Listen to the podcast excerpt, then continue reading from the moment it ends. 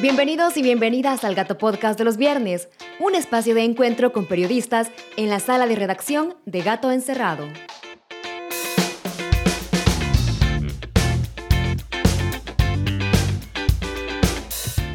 Hola, soy Ezequiel Barrera, editor de Gato Encerrado.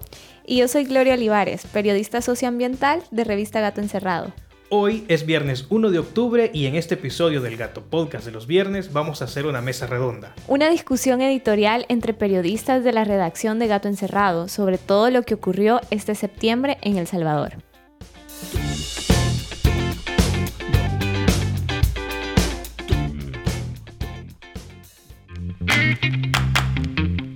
Esto es Conversa entre Gatos, tu entrevista sobre la nota destacada de la semana junto a sus autores y autoras. Aquí conocerás el proceso de creación y los desafíos que las periodistas enfrentan. La marca de septiembre en la democracia salvadoreña. El presidente Nayib Bukele y sus diputados pronosticaron un histórico septiembre en el contexto de la celebración del Bicentenario. Aunque las celebraciones resultaron descoloridas, septiembre de 2021 sí fue histórico, al cimentar la pérdida de la independencia del último órgano del Estado que tambaleaba y además de abrir las puertas a la reelección presidencial. En septiembre pasaron muchísimas cosas y de eso vamos a hablar ahora con algunos periodistas de la revista. Y lo voy a presentar. Está con nosotros la coordinadora de la sección política, Beatriz Benítez. Bienvenida. Gracias Ezequiel. Hola Gloria. Eh, un saludo a nuestros lectores y lectoras de Gato Encerrado. También está con nosotros el periodista de la sección ambiental, Marvin Díaz. Hola Ezequiel, hola Gloria, gracias por la invitación y un saludo para todos los que siguen a Gato Encerrado en las redes y a través de la web. También está la coordinadora de la sección género, Karen Moreno. También y justicia. judicial. Y justiciómetro, sí. Hola, gracias por escuchar a Gato Encerrado y también por seguirnos en nuestras redes y también leer las noticias que publicamos en la web. Y editora de facto también cuando, cuando el, el editor se enferma o, o no viene por alguna razón. bueno, vamos a comenzar con una serie de temas que ocurrieron este mes de septiembre y que son importantes que los recordemos. Y por eso queremos dedicar todo este podcast a estos temas. Vamos a comenzar con una de las cosas que más impactaron durante este mes, que fue prácticamente la consolidación del golpe al órgano judicial. Agosto finalizó con la aprobación de las reformas a la ley de la carrera judicial y de la fiscalía. Y fue ya en septiembre cuando se ejecutó que los mayores jueces y magistrados mayores de 60 años o con 30 años de servicio se jubilarían automáticamente, obligatoriamente. Vea, aprovechando que estás acá y que le das seguimiento a estas situaciones que ocurren de forma irregulares en la Asamblea Legislativa, contanos cuáles fueron las motivaciones, la justificación de los diputados para hacer esta reforma a la ley de la carrera judicial y de la fiscalía. Hay dos argumentos, uno que es el discurso público y el otro la justificación a través de, del decreto. El discurso público que se dio ese día en el Pleno Legislativo fue que hay que depurar el sistema judicial porque hay mucha corrupción. Sin embargo, el decreto, ya el documento, en realidad no menciona eso, sino que básicamente hace referencia a que eh, se deben de, de jubilar estas personas porque tienen 30 años de carrera o 60 años de edad. No hay una justificación expresa en el documento que diga que se justifique que los jueces son corruptos. Además hay una irregularidad ahí y quiero entrar ahí con vos, Karen. Las reformas o las leyes que se promueven del órgano judicial deberían ir a partir de la iniciativa de ley que tienen los magistrados de la Corte Suprema de Justicia, no de los diputados. Pero en fin, eso ya pasó, ya lo hizo la Asamblea Legislativa que obedece a la presidencia de la República. Pero bien, como ya se hizo, eso es una irregularidad de la que ya ni siquiera podemos estar discutiendo porque ya quedó en firme. Ahora, ¿quiénes son los afectados con esta reforma? Vale la pena decir que obviamente, como, como mencionás, no correspondía a la Asamblea Legislativa implementar esta reforma, sino obviamente al órgano judicial. Pero ¿a quiénes afecta directamente? A los jueces, en primer lugar, porque obviamente se están vulnerando sus derechos, también se les está discriminando por ser adultos mayores, pero también se está afectando a la ciudadanía en general que merece tener un sistema judicial independiente, que esté seguro de que sus casos los va a resolver un juez independiente y no personas que estén relacionadas al Ejecutivo.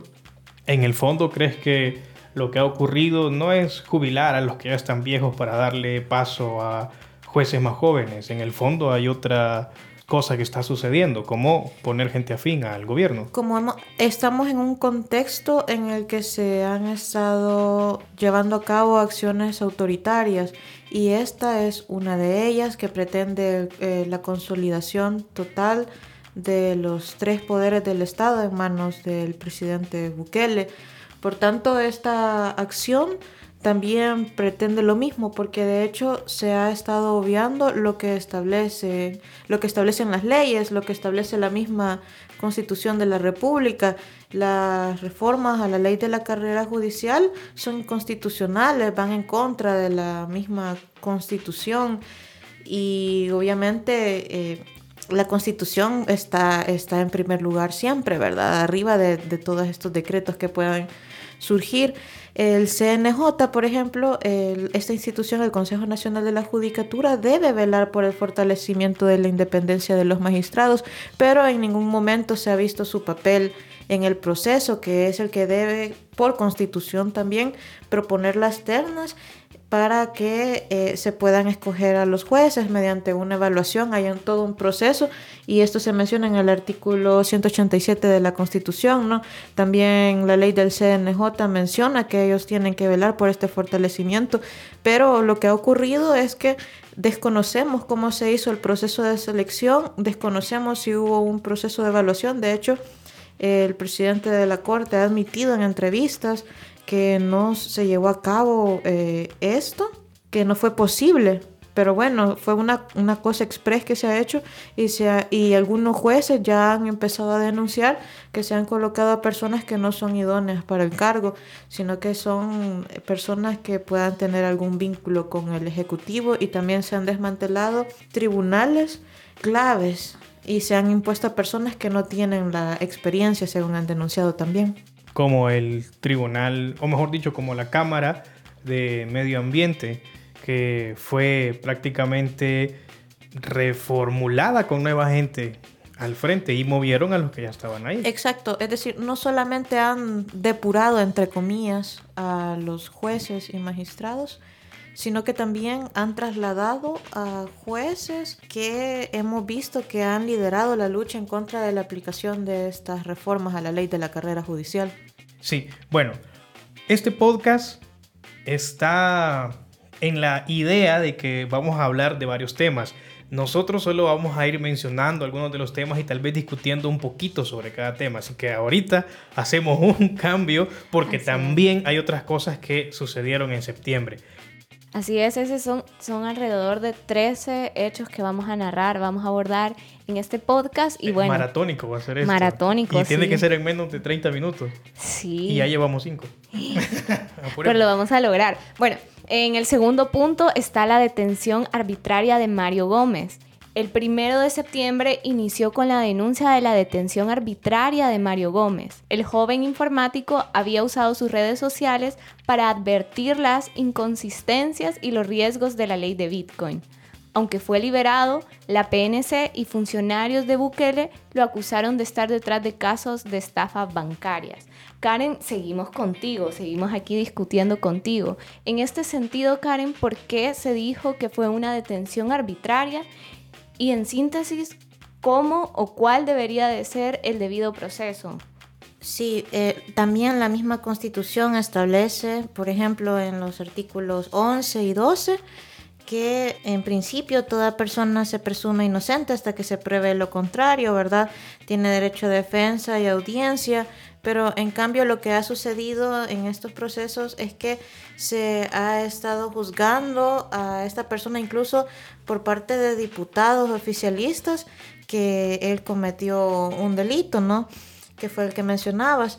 En estos casos, obviamente tienen derecho a estar también con un abogado a la par, que tengan acceso a un abogado, que se le diga también eh, por qué se le está deteniendo. En este caso, en el caso de Mario Gómez, eh, no se le dijo, no se le explicó por qué ocurrió esta detención, simplemente eh, prácticamente lo, lo, llevaron capturado. se ha denunciado incluso eh, por parte de la organización Cristosal, que es el que lleva el proceso, que a Mario Gómez lo retuvieron en contra de su, de su voluntad, ¿verdad?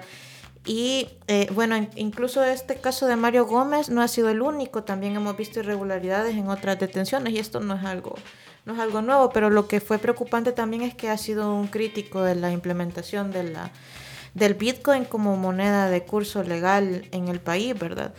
Entonces, Incluso en el proceso se le quiso quitar la computadora, pero una periodista de Gato Encerrado incluso filmó ese hecho, ¿verdad? Y eso también está en contra de la ley porque no pueden decomisar este tipo de instrumentos, ¿verdad? Sin siquiera dar explicación ni nada. ¿verdad? Bueno, avanzando en los temas, Karen, para avanzar siempre con vos, y permítame Marvin y vea, ya, ya lo vamos a incorporar a esta, a esta plática.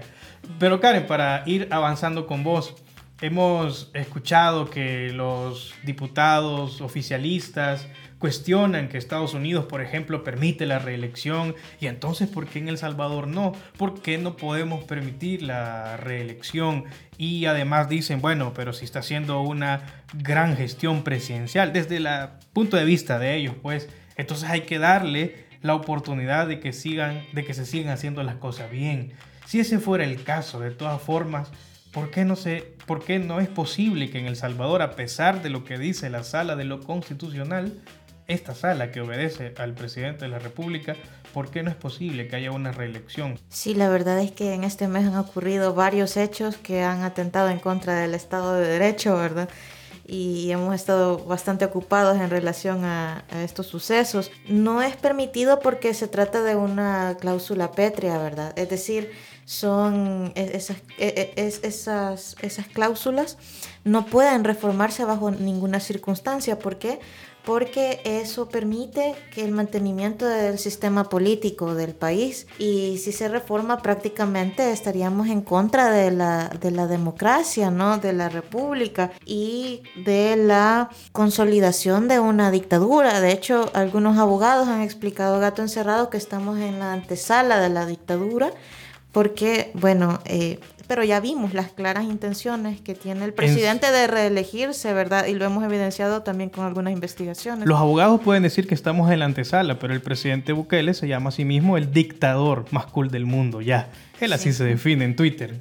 pero seguí, perdón, Karen. Si él mismo se autodenomina y quiere pretender ser gracioso, diciéndose dictador, ¿verdad?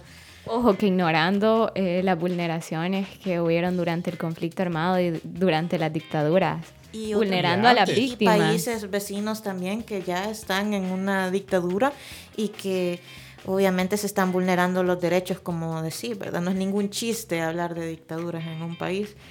Pero eh, varios abogados han explicado que esa resolución no debería tener validez porque desde su origen está suscrito por magistrados usurpadores, le llaman, que han hecho una interpretación forzosa de la constitución.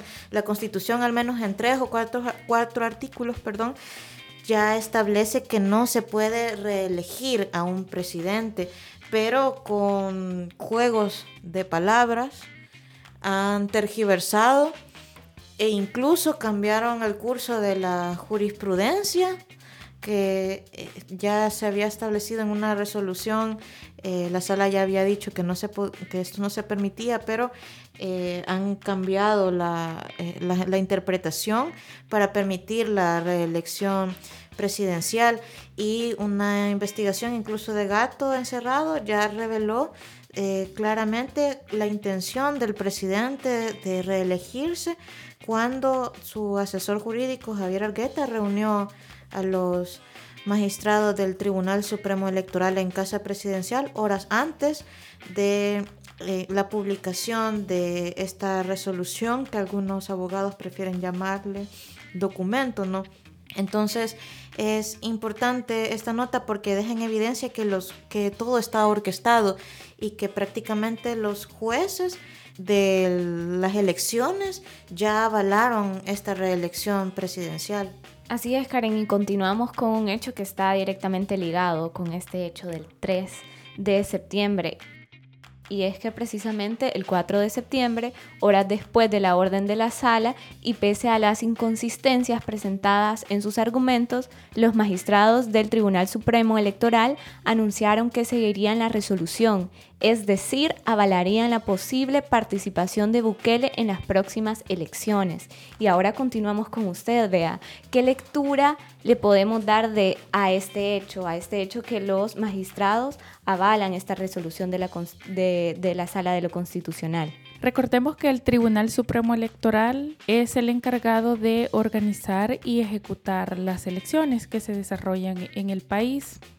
Entonces creo que los magistrados ya adelantaron que no van a ser una piedra en el camino en el dado caso de que el presidente eh, de la República eh, se postule o, se quiera inscribir como candidato eh, para buscar la reelección, porque básicamente ya dijeron las sentencias de la Sala de lo Constitucional son de obligatorio cumplimiento. Ese es el argumento que dieron. Entonces, además dicen que no pueden desconocer a la Sala de lo Constitucional impuesta porque no existe ninguna inconstitucionalidad contra la elección de esos funcionarios. Entonces, básicamente ya avalaron la legalidad, digamos, de esa sala de lo constitucional y por tanto eh, nos queda claro que van a permitir posiblemente que se inscriba eh, su candidatura. En el caso de que Bukele quiera. Por supuesto. Pero sí va a querer. bueno, y, guarden este podcast para 2024. pues creo que de lo contrario, no la, sala de lo constitucional impuesta no hubiera abierto ese camino, ¿verdad? Bueno, vamos a cambiar otra vez de tema porque vamos corriendo, ni, tiempo para tomar agua nos queda. Ahora vamos a hablar acerca del atropellado inicio de la ley Bitcoin en El Salvador. El 7 de septiembre entró en vigencia la ley Bitcoin, al igual que el lanzamiento de la aplicación Chivo Wallet. Desde entonces, el presidente de la República, Nayib Bukele, ha sido el principal agente promotor de la aplicación. Creo que si en la empresa de Chivo Wallet tienen un empleado del mes, sería el presidente de la República, Nayib Bukele. Por atención al cliente. Por atención al cliente, por promocionarla, por decir que hay promociones como se le bajan 20 centavos a la gasolina en un par de de estaciones de, gasolina, de marcas de gasolina, eh, se promociona a comercios que ocupan la Chivo Wallet. En fin, él sería el empleado del mes. Yo lo admiro mucho porque tiene tiempo para asumir todas esas responsabilidades. Sí, además de presidente, crea memes, él tiene tiempo para esas cosas, detecta cosas. Él es padre de familia también. Ah, no, él es padre de familia y amoroso porque como sale en las fotos en Instagram con la bebé también. Eh, bueno, en fin, el presidente ha sido un gran promotor de esta aplicación que pese a ser desarrollada por una empresa privada, es decir, que hay ganancia de por medio con fondos públicos invertidos, él ha dedicado un montón de tweets en los que prácticamente promociona. Él es el influencer además de esa, de, esa aplicación. Sin embargo, a pesar de todo lo que él se ha esforzado por tratar de que los salvadoreños la descarguen. La aplicación ha sido señalada, cuestionada por su poca seguridad para resguardar la información privada de los usuarios. Sobre el uso, es importante que digamos que es invasiva, podría espiar al usuario por los permisos que solicita y no cifra la información, la forma en cómo genera los códigos QR por los que se pagan y reciben eh, el intercambio, los movimientos o las transacciones, expone los datos de nombre y DUI de las personas y al ingresar el DUI de las personas queda un registro en la aplicación, por lo tanto se considera que es un usuario que tiene la infraestructura para poder aceptar Bitcoin en caso tenga un negocio, es decir, que obligan a las personas, aunque sean naturales y tengan un pequeño negocio como venta de guineos puede ser, pero tienen que utilizar esta moneda, criptomoneda de curso legal en El Salvador. Pero entonces vamos a continuar con los temas que hoy sí está un poco relacionado. Sí, siguen relacionados ese y es que el 7, el 7 de septiembre, el día que entró en vigencia la ley, la ley Bitcoin, hubo una marcha y además, por otro lado, hubo una fiesta para celebrar.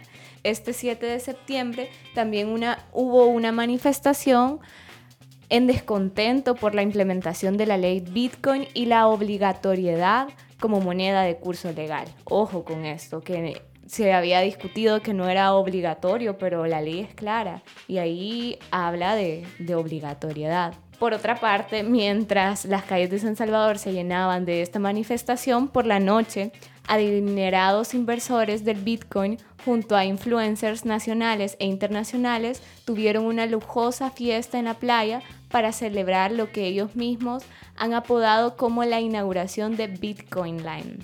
Bitcoin Land. Ahí está. Mira, yo solo tengo una, no sé, me, incomoda un poco la palabra influencer porque es como esta gente que solo sube bailes en TikTok, ya los consideramos influencer y ellos son los que también están promoviendo por ahí que se utilice la Chiva Wallet. Hasta, no sé, pero tienen, deben tener hasta, hasta pago por utilizarla, por, por promocionarla en sus TikTok. Y que además salen en los periódicos como Diario El Salvador, La Huella y todos esos que son parte del el oficialismo. Sospechosos esos círculos, Ezequiel. Sí. Sospechosos. Y bueno, hay que también tener ojo a quién se hace influencer. ¿Y qué es un influencer? Un influencer es solo alguien que sube bailes en TikTok hay que repensar ese concepto de influencer.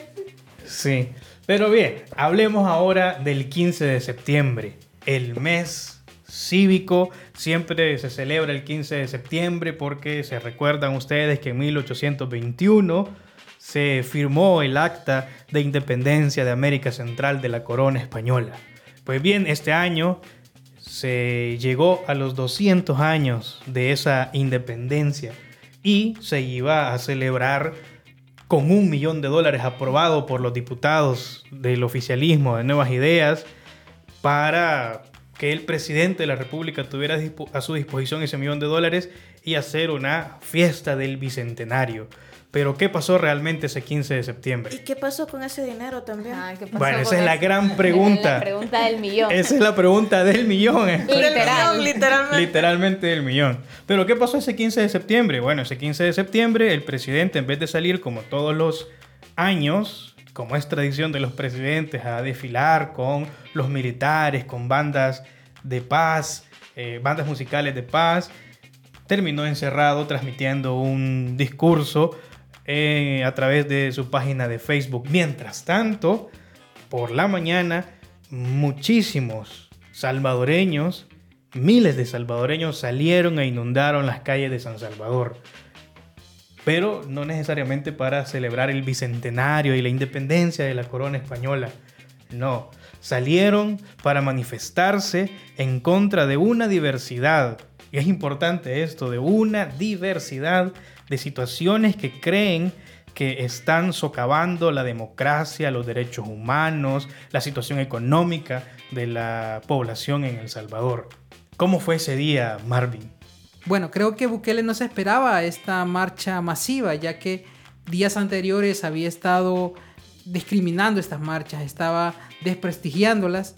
Creo que las personas que salieron a marchar fueron personas que quizás no estaban organizadas, sino que salieron por el hecho de el problema que se está viviendo en El Salvador en y por cuanto iniciativa propia. por iniciativa propia y eh, la falta de independencia, ¿verdad? Que también se está viviendo en El Salvador y por eso pues creo que este tipo de marchas fue histórica ya que demostró que todavía hay, hay algo como de esperanza pues de que las comunidades, las poblaciones pues... Eso, eso se te pueden- generó a vos cuando anduviste ahí Sí, se- cubriendo. sí, realmente creo que fue algo esperanz- esperanzador, pues, porque nunca se había visto una marcha así tan masiva de... de eh, forma orgánica, que no lo llevaran, como dice el presidente, que por cierto, eso es en la, encaja en la categoría de falso, que es una de las seis categorías bajo las que Gato Encerrado hace verificaciones. El presidente dice, Arena y el FMLN llevaron a la gente.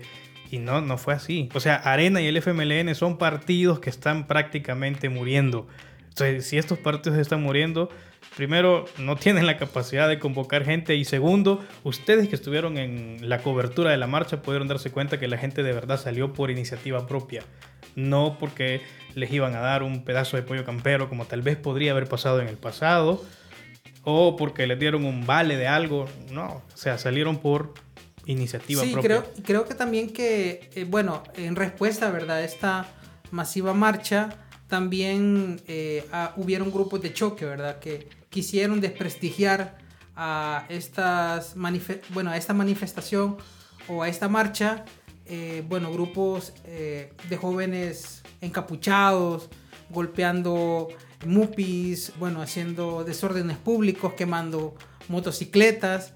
Y creo que la misma organización, las mismas personas que estaban marchando, pues impidieron de que este pequeño grupo de, de jóvenes que andaban eh, cubiertos de sus rostros, armados, tomando fotos, eh, impidió que ellos se siguieran uniendo a la marcha eh, masiva que, que había ese día del, del 15 de Creo que septiembre. una de las escenas que más voy a recordar y que me encantó fue ver a mujeres que andaban en la marcha legítimamente por intención o por, eh, digamos, una motivación propia y no por alguien que la llevara, sino por motivación propia, que se unieron en valentía y dijeron, desconocemos a estos personajes encapuchados, no son parte de la marcha, porque además no vienen en la misma idea de nosotros de reclamar y de cuestionar y de criticar pacíficamente en una marcha, en una manifestación. Entonces se unieron, me encanta que además vos fuiste el que grabaste el video, se hizo viral después en Twitter,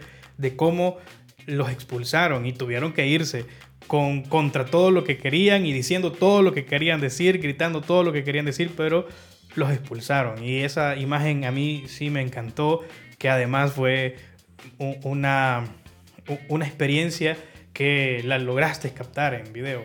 Sí, creo que esa, esa escena, pues, de, de desviar la marcha eh, de estos grupos eh, violentos, creo que fue una escena muy motivadora, donde las mismas mujeres, pues, se organizaron en un, en un cuestión de segundos y, digamos, separaron la marcha de las organizaciones, de la población, de este pequeño grupo de choque que, bueno, no sabemos si lo había enviado el gobierno para desprestigiar más a, a- la mar- e- esta marcha que se hizo el Sí. 15 de septiembre. Y curiosamente solo los, los medios del gobierno sabían, o sea, los reporteros, o mejor dicho, comunicadores y fotógrafos del gobierno, sabían de lo que ellos andaban haciendo y son los que estaban pendientes tomando fotos y subiéndolo a las redes sociales. Y ellos eran los que les dieron cobertura a, a este grupo violento que no estaba en sintonía con la marcha. Así es. Lo último que quiero preguntarte, porque hablamos de que la marcha fue diversa, si hablamos de diversidad, ¿a quiénes viste que andaban en la marcha? ¿Quiénes eran los que andaban marchando ahí? Pues eh, organizaciones ambientales, feministas, eh, como bien ya lo había mencionado anteriormente, personas que no están vinculadas pues a, a ninguna organización, sino que personas común y corrientes pues que, que están preocupadas por la situación del país. Y creo de que eso fue la diversidad pues de, de esta marcha, de que no solamente se redujo a grupos específicos organizados, sino que hubo una variedad de personajes que llegaron, por ejemplo, jueces, eh, sindicatos, bueno, un sinfín. Y creo que pueden ver las fotografías, pueden ver el reportaje en Gato Encerrado. Pueden escucharlo también. Y pueden escucharlo también eh, sobre este, esta marcha que hubo ese día y que, por cierto, encerró a Bukele en su pequeño círculo de, de funcionarios que lo alaban, que le dicen, pues sí, todo está bien. En la seguridad de casa presidencial. Exactamente. Con un cordón militar importante también. Sí. Creo que esa fue como uno de los puntos eh, de victoria. Bueno, yo así lo veo, como... De, malo. las, de, de la multitud que salió a marchar. Exactamente. Bueno, pero también en esa reunión que tuvo en privado el presidente hizo alusión a esta marcha y dijo muchas cosas. Vea contarnos un poco cuál fue la respuesta del presidente a la masiva marcha del 15 de septiembre. Sí, por la noche eh, se transmitió una cadena nacional pregrabada, eh, que creo que había sido grabada por la tarde, si no me Sí. equivoco. Eh, en, esa cadena y en ese discurso lo que dijo fue que acusó a la comunidad internacional de estar financiando estos grupos violentos y de choque que habían estado ese día en la marcha. Eh, no hizo alusión directa a mm, qué país, no dijo a quién, pero que en eso él es excelente, en ser ambiguo, en lanzar un dardo y hay que lo agarren todos y ninguno. Ah. Pero claro, eh, si nosotros vemos quién es, eh, qué país es el que públicamente ha cuestionado las decisiones de este gobierno, es Estados Unidos. El que públicamente ha salido, que ha sido creo que en la última eh, intervención que tuvo la encargada de negocios en el país, eh, fue más contundente en su, clara, en su condena. tiene y clara. Correcto. Entonces, además, en esa cadena nacional, pues hay que agradecerle al presidente porque dijo que, que hasta el momento, en, en sus dos años y tres meses de gobierno, no ha tirado gas lagrimógeno, ¿verdad? Y por eso esto no es una dictadura, porque él no tira eh, gas lacrimógeno ni tampoco eh, manda esos eh, grandes camiones con, con agua que, que- que la tiran con presión y la gente sale volando por de, de la Gracias, marcha. presidente, por no lanzarnos Sí, gas lacrimógeno. solo enviarnos, ajá, so- solo enviarnos eh, mentiras a los periodistas o a los directivos de asociaciones de periodistas mm, diciendo Solo que- amenazarnos con proceso por, por no revelar nuestra fuente. Sí, pero gracias presidente, ¿verdad? Muy fino. Bueno, eso básicamente, eh, en resumen, lo que les puedo decir. Eh, lo que dijo, además anunció algunos, mm, algunos proyectos que en realidad ya los habían anunciado con anterioridad y que de hecho ya había hasta financiamiento aprobado para eso, como por ejemplo eh, la construcción del hospital, nuevo hospital Rosales. Sí, sí, sí. Bueno, y es chistoso porque este gobierno ha tenido dos, hasta el momento dos ministros de salud. La ex ministra de salud sale en una conferencia de prensa hace mucho más de un año, no recuerdo la fecha exacta en este momento, anunciando que se va a construir el nuevo hospital Rosales. Bueno, luego de las palabras del presidente, en el 15 de septiembre sale el nuevo eh, ministro de Salud anunciando que se va a construir el nuevo hospital Rosales. Es decir, nos vienen prometiendo cosas que ya prometieron antes y que hasta el momento no han cumplido.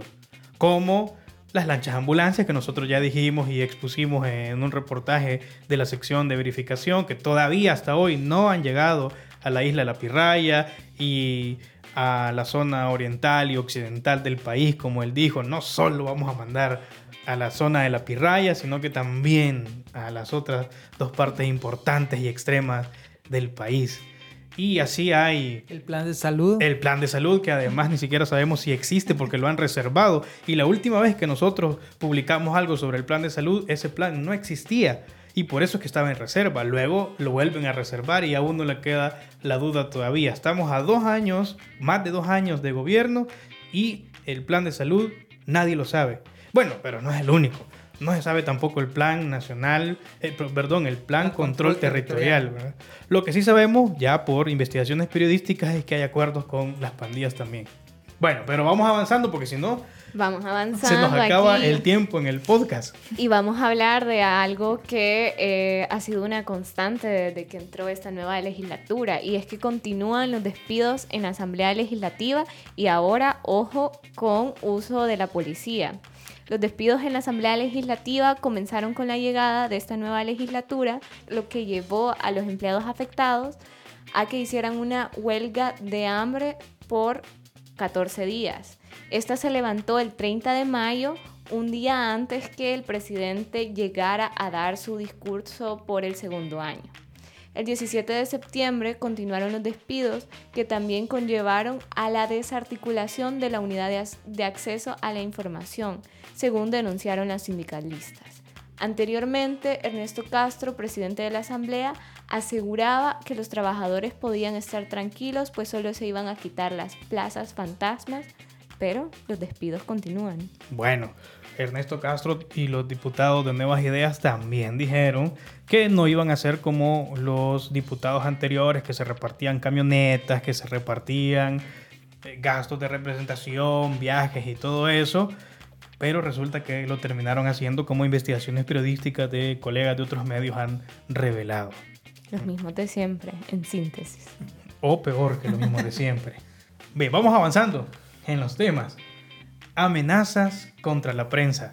Eso tampoco es algo nuevo ni tampoco es algo que viene solamente del gobierno de Nayib Bukele. Esto es en realidad algo que ha sucedido casi siempre, solo que hoy con una mayor intensidad y con amenazas que son insólitas porque prácticamente, bueno, en el caso de Gato Encerrado, la más reciente es que nos estaban pidiendo que exhibiéramos, que divulgáramos una fuente anónima. Y eso no puede ser, pues ni aquí ni en cualquier parte del mundo. Hay acuerdos internacionales, hay también una legislación interna del país que protege las fuentes y el trabajo periodístico que se hace a partir de lo que fuentes anónimas le cuentan al periodista. Obviamente los periodistas no nos dejamos ir solo con lo que dicen las fuentes anónimas. Hacemos todo un trabajo que tiene un método de corroboración, como lo que ocurrió con una nota que publicamos sobre cómo los magistrados del Tribunal Supremo Electoral fueron invitados a Casa Presidencial por el asesor jurídico de la presidencia, Javier Argueta. Para este tema, quiero que escuchemos parte de una conferencia de prensa que hizo la Asociación de Periodistas APES en relación y respaldo además al trabajo periodístico de Gato Encerrado. Los periodistas no están obligados a revelar sus fuentes. No estamos obligados a hacerlo, colegas. Las leyes en El Salvador y los tratados internacionales nos amparan, amparan al periodismo. La protección de las fuentes es una de las bases fundamentales del periodismo. Es una de las condiciones para que el oficio pueda ejercerse con libertad.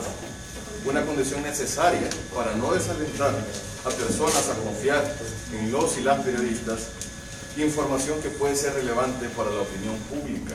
Es además una medida indispensable en los regímenes autoritarios que castigan a cualquiera que se atreva a revelar la corrupción interna.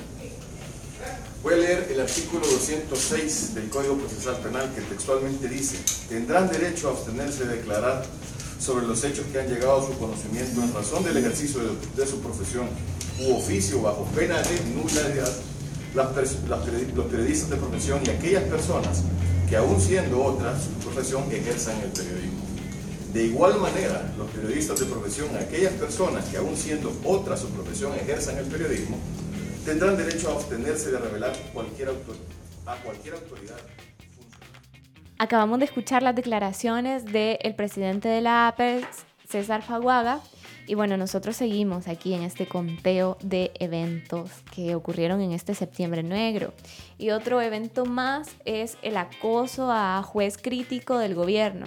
Y es que este 19 de septiembre el juez Juan Antonio Durán denunció que sufrió acoso policial. Durán ha sido uno de los principales críticos de las órdenes que van en contra de la Constitución del Salvador. Y bueno, que ojo, no solo los jueces están sufriendo, digamos, algún tipo de persecución, todas las voces críticas también, no solo persecución policial, sino que a través de redes sociales también siguen ciertos patrones de persecución o reciben odio por parte de algunas cuentas. Pero bueno, seguimos.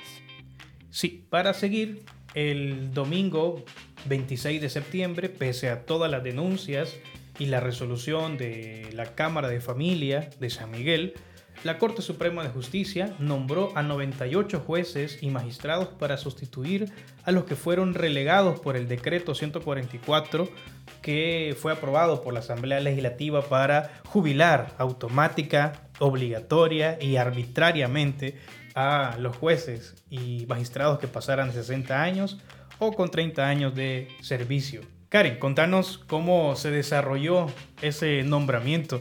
¿Es normal que un día domingo la Corte Suprema de Justicia nombre a nuevos, bueno, casi un centenar de nuevos jueces y magistrados?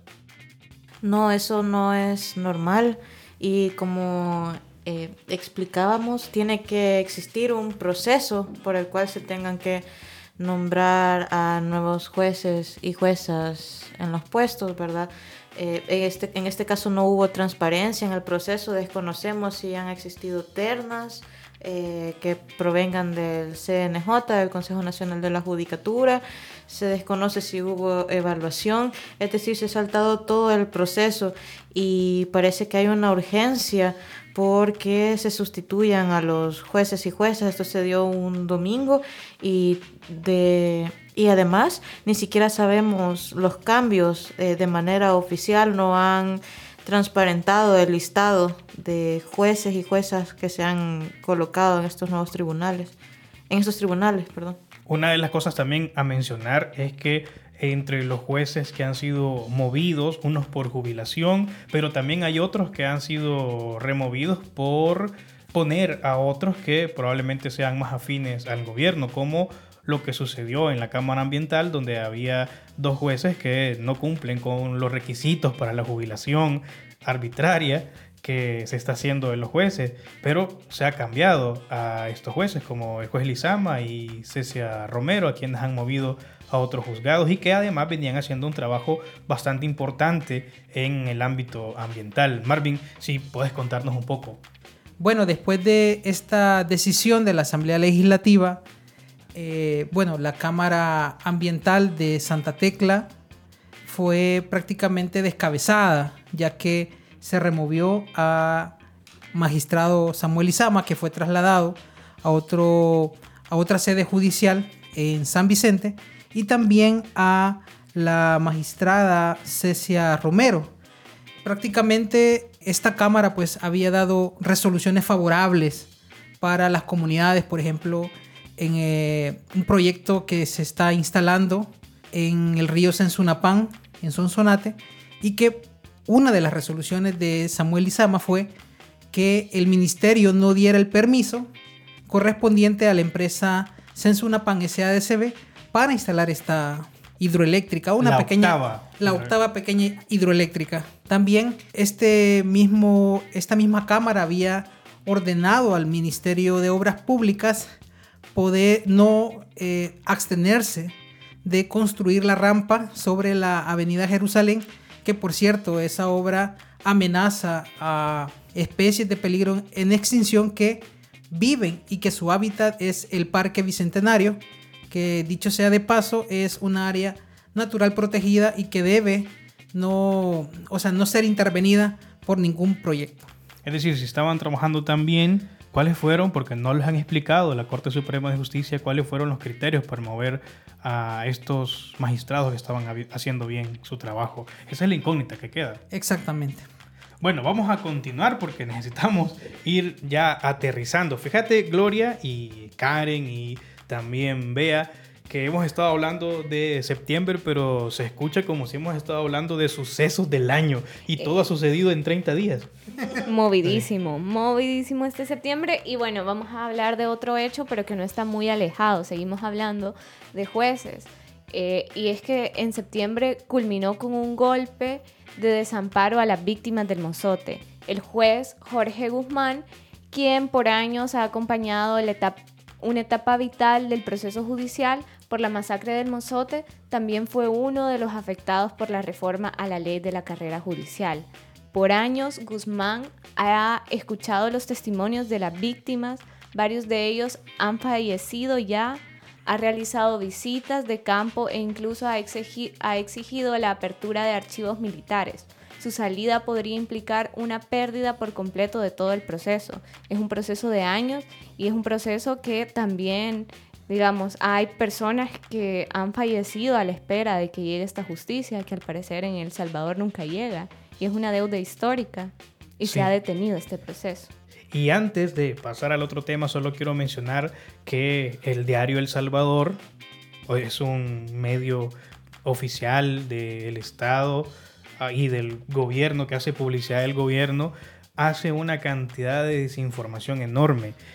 Dijo que este juez casi que dijo, este juez desprecia a las víctimas del caso del Mozote y por eso eh, ya no quiere seguir siendo el juez de ese caso y no es así la información, pues no es así lo que él ha dicho. Él ha dicho que no está dispuesto a seguir eh, cuando todos los demás jueces han sido trasladados de forma arbitraria o jubilados de forma arbitraria. Entonces hay que tener también bastante criterio a la hora de acercarse a las notas de publicidad que salen a favor del gobierno y en contra de las voces críticas en el diario El Salvador.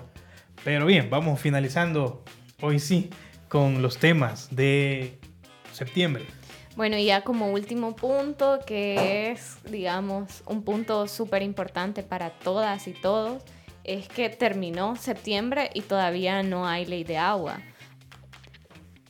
Digamos, se cumplieron, no, no solo terminó septiembre, sino que además terminó la fecha límite que dio el presidente para que se legislara sobre, se, se resolviera esta deuda histórica. Y pasaron los 90 días y seguimos sin ley de agua. Pero aquí tenemos a Marvin que nos va a explicar cuáles han sido los principales avances. Marvin, tú que le has dado cobertura constante. De forma religiosa, cada jueves. Todo el día. Y, y estresante. y estresante. Y estresante un poco. Bueno, eh, como bien Gloria lo mencionaba, pues el plazo de 90 días que el presidente Nayib Bukele eh, dio a los diputados para aprobar una ley de agua, pues ya se venció. Eh, se tenía previsto que para el 18 de septiembre eh, se tenía que ya tener una ley de agua, los 164 artículos aprobados, pero... Ocurrió lo que iba a ocurrir, es imposible aprobar una ley seria, profesional, en tres meses, con una discusión profesional, digo, un debate eh, de altura, que por cierto no lo ha tenido, pero... Sí, bueno, hasta el momento la comisión ad hoc que está estudiando el anteproyecto de ley de la ley de recursos hídricos, que es la única iniciativa porque por decisión de los diputados eh, desecharon una propuesta de las organizaciones, de la iglesia, de la sociedad civil. Eh, solamente se está estudiando el proyecto eh, del gobierno. De este proyecto solamente se han aprobado 61 artículos que ayer jueves ya los diputados pues ya llevan de avance pues en, la ley del gobierno.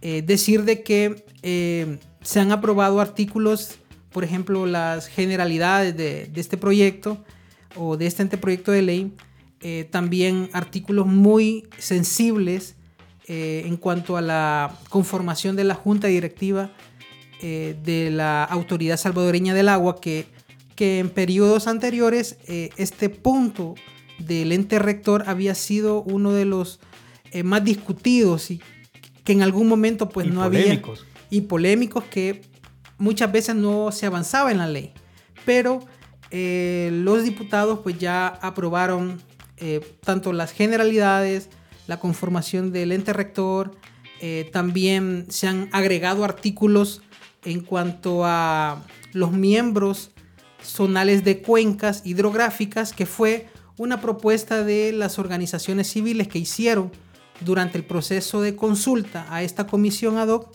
También eh, se han aprobado las funciones de esta autoridad salvadoreña del agua y las autorizaciones, que también es otro punto muy eh, peculiar, un punto muy eh, discutible para los permisos que se les dan a los particulares para el uso y aprovechamiento del agua.